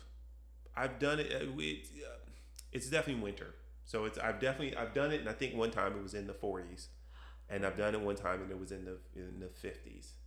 For sure. So it's definitely never like oh this is warm, but it's definitely a chill in the air um, doing that ride. Wow. Just because you know November, um, you know the, the time Late of the year. November. Mm. Um, but yeah, I have. Yeah, anytime, I think anytime I've gone back to Roanoke, I think I've taken my bike because we, we usually don't have morning activities going on. Yep. So like, yeah, guys. This I'm is your doing- version of the turkey trot. Oh yeah, yeah, that's right. Yeah. Um, I'll I'll tell you this short story here. So my um, one year I was doing that, and my um, my family decided to get together in the morning for some Oh. reason, right? And they decided we're gonna go do breakfast somewhere, and so my cousin and I was like, oh guys, like I've, I've already, I'm like gonna go on a ride. I'll see you all later on in the day. And so my cousin, like we're in this group text, it's like 12 of us. And my cousin, cause they don't bike, they don't really have a relation to what this is. Sure. And so, and, um, and so they decide like, and I was like, oh guys, like I'll see you there. Like I'll, I'll, I'll like my, the, the place y'all going to breakfast is in downtown area. I'll stop by there on my ride and then I'll go finish the rest of my ride. And so my cousin jokingly sends this like blurry picture of a cyclist riding by, like, look guys, this is Trey, right? Um, just she, she just found some image of a cyclist like moving quickly and it was blurry. And sure enough, while I'm on my way to the breakfast place, my cousin is in the car with my sisters and she sees me and catches this picture of me passing No on, in kidding. the car. Yeah, and she's got like a picture of me like looking back, I think, of where got on the black and yellow pants and stuff like that. And she so she and they they loved the fact that they actually caught a picture of me in motion. oh, that is so cool. Um, and so we cool. you know we went to whatever breakfast spot and and and um, you know I ate with them and then and then finished the, the rest of my ride. That's great. So um, I take my my bike on my non-cycling vacation. So thought I'd ask others. Indeed. Um, Indeed. Uh, how'd the pandemic affect your your cycling, your your habits of cycling, your, your Well, the first year, Mike and I said no, we're Yeah. not going out there. So Yeah. we literally uh, was at home pedaling for all we were worth on the trainer. Mhm. Um, I, Mike, again, uh, he, you know, back in 2000 said something about we need to do something to really strengthen our bones. He had been running when Mhm. in college and said, let's start running. I was like, oh my God, what are you asking me to do? You're asking, oh, no, there's no, I hated running more than I hated. That was the worst sports ever. Yeah. And I said, but we started running literally one block at a time, like starting cycling. Yeah. So, um, and I've been a runner since I've done, I'm actually a more successful, sort of, so to speak, runner than a bicyclist because Okay. I used to um, place in races. Oh, nice. Okay. And, you know, we went up to the marathon level Okay. and That's I've a, run Boston marathon. twice and Wow. Okay. and qualified four times and so um, the endurance sports worked I, I don't ask I if you asked me as a child this would be happening I would have just laughed in your face um, but Mhm. we I, during the pandemic that's I started you know I was running running to do those things and also riding inside Yeah. um, and we didn't do we were we're really group cyclists Mhm. and to ride by ourselves is not that much fun i know Yeah. a lot of people do it that's cool Yeah. but for us you know it's always about the group Group, so you know for us it was just easier to be inside to ride and then i would just run run Mhm. outside um, doing all kinds of things so um, that's how i kept my sanity during the pandemic and once 2021 and we were figuring things out and you know we did a couple of rides slowly and Mm-hmm. Yeah. understanding how the virus was going to be Mhm. affecting or not affecting and you know obviously the vaccines helped us get out there more Mhm. so you know luckily things have have been okay for us Sure. the last couple of years we're still very careful Mhm. um, and very grateful Mhm. very very grateful for the group rides so that now you know this year has been the most normal since the pandemic started group rides are here we're starting things you know doing doing rides getting ready you know for big events as we can that's Yeah. what we're doing Okay. Um, and, and as I've mentioned with other people, like it's uh, finding our comfort levels with with that's right you know even doing the things that we love. Like it's finding our comfort levels of being around people again and and trying to get back to normal levels of interaction. But that's right um, things are just they're different than, than what they were. You know, That's right. in regards to like let's just go hang out. Like yeah, maybe I should. Yeah, I'm thinking I'm gonna stay home. and you you know. know uh, you know how you want to be respectful of people's personal space Mhm. now there's the, you know that issue and Mhm. I and I you know it's to me as long as we again set expectations Right. and communicate honestly and Mhm. I want to be respectful of what is important to you. I think I think those kinds of conversations where we took for granted or didn't have them at all because we didn't need them I think now what has happened over the last two and a half years is, Yeah. has changed us all to kind Mhm. of be more sensitive to those things. Yeah. So I, I think it's it's okay. It's okay. I want to I want to know what is your comfort level. I Mhm. want to be able to respond to that in an appropriate way. You know, that's a. I think that will be an additional thing that comes out of that is is people actually asking like, what is your comfort level? Like, you know, just you, you just show up and you you know prior to we just show up and just you know sit down with friends and you know and and and, um, and now thinking of like oh like let me let me think of what this other person might want me to do at this particular time. That's right. Um, and so hopefully, is that empathy? Is that empathy? I believe. Um, you know, so hopefully more people are a little bit like, oh, let me see how this applies in other areas. Like, let me be considerate of other people's um, uh, how they would like me to to operate in their space, That's right. and hopefully That's that right. extends out to other areas. Yeah, and you know, people, people, uh, you know, in the work situation, uh, you know, uh, that has been interesting too. So, you know, we were just talking before this this this started. You know how things have changed, but what Mhm. what I will say is, you know, when I go into an office, I I I am going to be careful because Mhm. that's who I am. And so far, my employers have have been very kind and not asked me to be anything different than what the levels of comfort that I need to be in to work. So that's that's how I I try to think about things as you know, let's let's just ask politely, respectfully Mhm. what what we can do to help each other out. Um, because we talked about working from home. Yes. yes. The show, the both of us are working from home. Um, did that change your riding? Like once you got to, we'll say 2021, right? Yeah. You felt a, a bit safer about things. Did that change your your doing bike rides, or did, you, or did you just come back to the same routine? Luckily, well, luckily, things again, things for me had been uh, good in terms of I got vaccines. I Mhm. said, for me, this is what I need to Yep. feel comfortable. Mhm. I fell back into routines pretty quickly. Okay. What I also tried to do was be respectful. At that time, 2021, we're still talking about social distancing, you know. So that was important to follow those guidelines, right? To Sure. to be that way. But rides were coming back. RABA was coming back, Mm-hmm. and people were feeling a little bit more comfortable. Now we have we had the same number of ride leaders come back? No. Yeah. Have we resumed to the same levels of numbers? Right, pretty close. Mm-hmm. Um, you know, I think um, we we may have lost some riders, mm-hmm. but that's okay. You know, again, they have to feel comfortable. Yeah. They have to put their health 1st Mhm. So uh, we're we're gonna we're gonna do the best that we can. And you know, for those of us who who want to do these things, we're gonna also try to make sure our other other people are safe too. Yeah. Yep. Um, you had almost no knowledge of cycling when you started. That is and, correct. Zero. Gave you tests to get you get you acclimated. Apparently. Um, correct. what's something? So now you're you're much more well versed in you know in cycling and, and the, Mhm. the things that operate the bikes and, and what to do and not to do. What's something you would have wanted to tell yourself, right? If you could, if you could have conveyed some message about your cycling experience to yourself, like or how it would go, like what would you want it to, to like to to share with yourself? now, well, now the- that I know what like, I know, what, Probably what, f- at the start of that tandem ride. Let's go back to that. Yeah.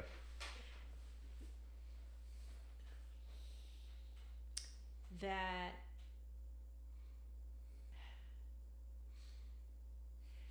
that bicycling what has been really really important for me in my cycling career is the level of confidence Mm-hmm. that it has given to me um, that a couch potato can make it um, that it has afforded me the Yeah. ability to meet wonderful wonderful people Mm-hmm.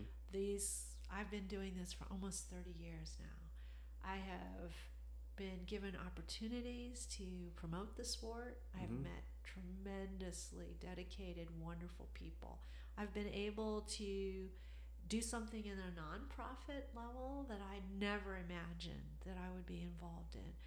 Um, putting together events, um, putting together programs, um, helping people, you know, get into some kind of movement and fitness. That that's important. Bringing women to the sport. Yeah. I used to when I was training back in the day. A friend of mine and I we heard about this ride out of at that time tobacco tobacco row right at Shockoe Bottom. hmm It was with, we didn't know at the time, these were women racers. It was Yeah. the only women's ride. Yeah. We thought, let's go try this because we're women. let's go. We got our butts handed to us. But those women were so nice to us. They would do their own thing and then come back for us. Yeah. And we were just a bunch of, well, I call it yahoos, just Yeah. going, you know, hey, let's just show up. But all of that has taught me resilience, dedication to the sport, confidence, to know that if I put in the work, I keep at it consistently, things I I will improve. hmm and there's no there's no shame in getting dropped. It makes me stronger in some ways mentally stronger. I have I, you know i feel like i can do things because cycling gave me that base. If i had known that i would have i would have said are you kidding me? This is just a sport. It would it's become much more than a sport to me. It's not just about riding two wheels it's about the people that I meet and the things that I do with people or for people through the through that sport. That that is what I have gotten out Yeah. of the last 30 years. And we can't ever, if we can only share that, like this is going to be awesome and you're going to grow and all this kind of thing. Um, but I, I, I like asking that question to, to figure out the, Yes. you know, what you would want to, to tell yourself, what the things you I think are would important never have it, predicted this ever that this would have come out of riding a bicycle. all of this, I would have never guessed this at all. uh, I'm going to say Mike did a good job. Just for the, um, just by the way. He's job, he's really he is the unsung hero of all of this. Um, he really has. Uh, he he is the one who said he believed in me before I believed in myself that I could do this sport that I'm not going to be laughed off of the off of the road for just showing up Yeah. um, you know, and, and to say just keep trying. I think, um, you know, some of the some of the great things that I've seen in the club, people just getting out there and trying and hmm ke- keep pedaling, and the smiles on their faces or the joy they have with meeting friends, um, doing something together. You know, I, I hear those stories and see those stories every day. You know, Yeah. of people going together, friends they've never would have met Yeah. except through this sport. They're now, you know, traveling together, doing fun trips and and having fun experience. That's the joy. That's Mhm. the joy. You know, meeting people that you would have never met in your lives. And bicycling is also a great equalizer. I was just telling this to somebody else the other day. Yeah. I, I don't know who you are. I, Yeah. you you could be the richest person on the planet Yeah. but maybe I'm stronger than you and I'm going to beat you up that hill. yeah. Uh, yeah. You know, and all of a sudden you're humbled. You may be a killer in the boardroom and Yeah. you're making, you know, a Yeah. dollars, but for today, Right. I beat you up that hill. but, but it but it does that. It does Mhm. that. It doesn't matter from whatever walk of life, whatever you're doing. When we're on those two wheels, we Mhm. are doing something together and Yeah. barriers do break down we Mhm. we i i don't i don't i may not know in fact i've met i've ridden with people for a long time i didn't know what their lives were like after we finished our ride Mhm. for during that moment during those times we're riding it's just you are my riding buddy Yeah. hmm my life is in your hands Yeah. y- your life is in my hands when Yeah, we're when right. we're drafting Yeah. but at that moment that's all i know and Mm-hmm. when you go when you leave that parking lot or you go away to your life outside of the bicycle Yeah. i don't know what that is Yeah. so that's also interesting to me that you know we have these personas on the bike and then when we leave we have other personas Right. To go back to go back. go to, back to whatever we are I was before that. say go back to reality, but it, yeah, go It's back a- to the other other lives. mm-hmm. Um, yeah, uh, and so yeah, I'm glad you you you. I don't say you've grown, but like you've had this wonderful experience with you know with meeting people and Oh, I have um, grown. Oh, you know, certainly. um, yes. and uh, you know, uh, um, not being a couch potato um, kind of thing, right? Um, I know that life, and and yes, it is. It's like interesting to be like, I'm not a couch potato. I'm not a couch is potato. And now I am in, envisioning a life of movement, right? Mhm. You know, it's it's really important to keep moving. That's what I just say. It's very important to keep moving no matter what. Yeah, and and it's it's um it's great that you're you're thinking of the the future of that you know of, of maintaining your movement as well. Yes. You know, hopefully you don't have to make any alterations anytime soon, but it is it is um it's it the reality. Wise to, yeah, it's wise to, to think about that and, and be And, uh, prepared for that. right you know to to think otherwise i think is foolish i think you know i think people sometimes get caught up in what they used to do Mm, yeah. and mhm. i'm telling you all, as you when you age you're like oh that's really hard because didn't feel it's the same. so hard to look back and think about what you used to do and you kind of have to go well that was then and this is now and i need to deal with the reality of who i am now um, and just maintain you know manage it do what you can keep keep limber now i'm you know i'm at an age where flexibility is a problem Yeah. and i'm you know i'm trying to pay attention to those things so um, you know it everybody's got got these things and Mm-hmm. um, you know i just look around um, to the people you know that are now older than i am you know we're aging together but Sure. you know you know i'm watching how things are coming to them and i'm Yeah. trying to say hey this is this is going to come this. to me too Yeah. i've got to i've got to do something too and work harder that's Mhm. that's all it is just work a little harder And I suppose as as as um, more active than average folks, right? We're, we're biking all the time. Um, that um, uh, I don't say seeing our abilities change over time. Like remembering I used to be so and so fast back, you know, back in the day, or I used to be able to go up those steps that much faster, right? Um, uh, but because we were active, we have the we have those times. I mean, me it's a little bit less, but we have those times of. I remember I used to do this same thing. You know, I used to ride the bike or run or something like that at, at so and so speed, and because we were so active, we have those those moments of that's like right knowing our peak performances kind Well, of thing and seeing that peak change. I'll I'll just even say it's something non-athletic. Shoot, I used to be able to stay up all night and not have a problem. Forget about that. That that that is long. That ship has sailed a long time ago. But sleep you know, has become more important. that is correct. Sleep and recovery is is paramount, Mhm. and you know, you know, you so you adapt to that too. So Mhm. Um, uh, uh, a question of um, is a changing subject to, to try yeah, to uh, wrap that up. yeah, Um, uh, you've done some events. You've done some events, and there have been rest stops and things like that. Correct? Right? You've done it. yes.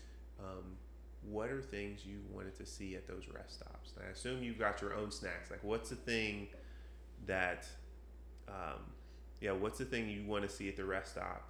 And then tell me about a time you found something super awesome at a rest stop, or at least memorable. at a Oh my stop. goodness. Ah.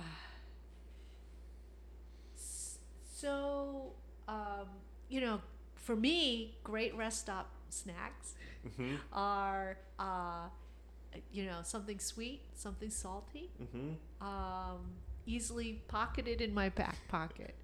Uh, I tend to not like nuts or anything like Mhm. this because you know when I open them, they, uh, Right, they go all over the place. Yeah. and Mhm. I'm and I'm usually in a rush, and it's Mhm. usually what kind of foods can I grab quickly if I'm Mhm. doing an event, or time is important, or the group of people that I'm w- riding with are Mhm. ready to leave, and Yeah. I'm not. I've got to hop on the bike. So Mhm. portable portability is important. Obviously, taste. I, Yeah. I'm not that picky. I've peanut butter and jelly sandwiches work. I yes, bananas the ultimate. Yeah, Mhm. okay, portability is there. But um, you know, as I've gotten older, I like things are more fruit oriented. It's interesting. I used to not like fruit that much. So, Mhm. what I remember of the best rest stop snacks ever, well, I have to say, when we were, one, I think in the heart of Virginia, when Bike VA had it, we had somebody make fresh pumpkin roll cake. Okay. It's a rolled sponge cake Okay. with cream cheese in the middle. Okay. Oh my gosh. They would cut it up like the Yeah, it's a sponge cake that's rolled. Yeah. And people would go completely crazy for that. They serve that. Um, I remember this is right before um, what is it? There used to be a ride called the Mountains of Misery Mm-hmm. Yeah. out out in Blacksburg, Christiansburg area. Yeah. hmm Um, I did my first one in 1999. It took nine and a half hours. I was with riding some, somebody.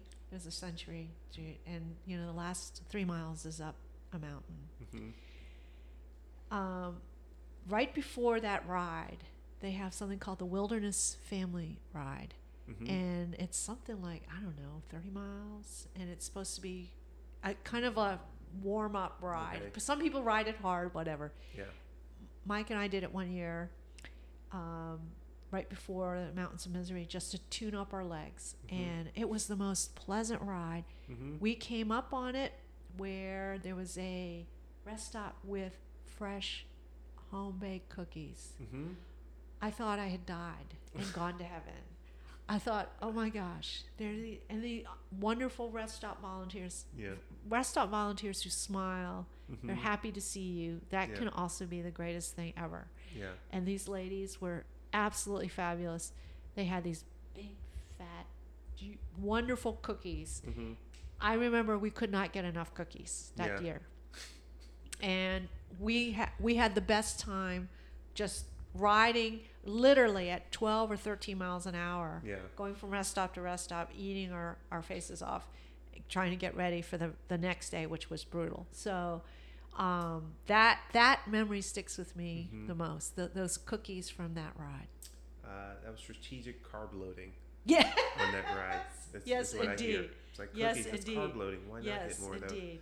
Um, uh, uh, well, thank you for telling me about that. Yeah. Um, I'm always curious of what snacks people want to see at the rest stops, that kind of thing. I know Um, your cycling career isn't as long as mine, but you must have your favorite snack. What is your favorite snack? Or things that you've seen at an event or something that you've done. So, um, the thing that stands out the most, the, I will go with the memorable one first, is that, uh, man, we were in Walterboro, North Carolina. Festivelo is the name of the event. Festivelo is the name of this event, and Mm. it's I'm gonna mess up whether it's in North Carolina or South Carolina, but Walterboro is the arrow air, mm, area where it's in, and it's four days of riding, and you have um, supported riding. Um, there's a there's um, rest stops. There's uh, people in motorcycles and cars driving the thing to be SAG, like checking on you the whole time.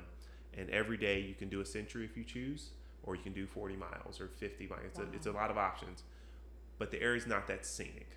Like so, you you go. It's it's it's worth doing once, but it's not really like scenic to go there. Um, anyway, so we do this thing, and one of the rest stops, um, and I can't remember which day it was, had these um, uh, these like all ground beef uh, hamburger patties that they that they made like all natural or whatever something Oh like that. Oh my goodness. Um, and so and this was like you know the, the patty was like the size of my hand, and Holy so I remember um, Josh is with me, um, Miriam, CJ, Robert Oh Moore, and uh, Lucille was with me. We'd all stayed in this cabin that we thought we were going to get murdered in. Um, which is, a, this is another story for another time. Um, you know, uh, so but we stopped at this rest stop, and I remember it's probably the most I've ever eaten mid ride because this burger was like was Hefty. a healthy burger, um, and it was great, super tasty. Remember just loving the thing, and then you know we sit down, we were socializing, and then like as soon as I started riding, like I should not have eaten this. Like I'm now like three pounds heavier because of this burger. oh um, God. It was great, and I didn't have any stomach problem. But like immediately once I started riding, I was like, oh, that, that, the burger's with me now. Um, like I just felt that much heavier um, and slower because of this. This, but it was a super tasty burger, and I think from then on, I've not eaten that much on any ride, like mid ride, because it's just it's just not worth the the, The- the, dragging pain. down. Yeah. Um, in general, what I want to see, um, I've come to enjoy um, peanut butter sandwiches, Yes. um, but like cut into a fourth, yes. like just you know just like a fourth, you know, energy wrap, whatever. Like I found those to be uh, greatly enjoyable. And if I see nothing else, like that's fine. If I can just see peanut butter and jelly sandwiches in a little fourth or a half, those are acceptable um, things. All the other stuff, I tend to take enough stuff with me that I don't need to do anything for the rest stops. Excellent. Um, you know, either from gels or Clif Bars or whatever. So that way, if they, they you know, if all They- they've got is like tomatoes or something at the rest stop, like I'm, you know, I have my own stuff to eat. Um, but yeah, peanut butter and jelly sandwiches are what I want. Any event organizer, you're hearing me, peanut butter and jelly sandwiches. Um, that's what I like to hear. You I know, understand. Have, yeah, the, the Yeah. rides. I meant to. I you know I, while you were talking a little bit, I thought let me think. Of, there was another thing I saw at a rest stop, and I'm going to mention it. hmm Waynesboro Century or the Torta Valley. Yeah. We did that for many many years, and their rest stop organizers took the time to hmm boil potatoes Ooh, okay. the night before. Tiny little red potatoes Yeah, or big potatoes, and they would cut them up into quarters or whatever. yeah. Then they had a big um, bowl of salt. Okay. The, Oh, the oh. boiled potatoes, and then they would put them on a big tray. yeah, The, the cyclists would come up, pick up a potato, dip it in the salt. yeah. You thought you had tasted fried chicken dipped in honey. It was the most was amazing. Oh, between the salt and then be, and the potato Yeah. is easily digested, and it's a carbohydrate. yeah. Holy smokes! And it's gluten free. Holy Yeah. smokes! Um, and it's natural. Holy smokes! You know, it just it checked all the boxes. I never had seen that before, Yeah. but once I was like, and my body once it tasted the salt and the potato, it was like, this is so amazing. This, this is and we're supposed to and it just it helped me so much Mhm. because it was so easy to digest too. Yeah. You know. So I thought I'd tell that story. Yeah. Boiled potatoes. They took that time to do that. Somebody else, and I'm talking to too many people now, but somebody else mentioned um, having awesome boiled potatoes at a ride. And I can't remember who it was. Um, either way, I, I shall find that information later. um, but uh, Kim, I, I want to thank you for sharing uh, your your fabulous story of riding. Thank um, you. Now I feel like I need to have Mike come on and tell his his half of the story. You should. You really you should. know, he, he he has some to get on that stories. He Um, has some stories. But what a what an honor and a pleasure to be here today. Well, thank you, uh, and appreciate all the stuff you do with the club, and that, and so, so, so, thank you. Appreciate all of that. It's a it's a labor of love for sure. all right, thank you. Thank you.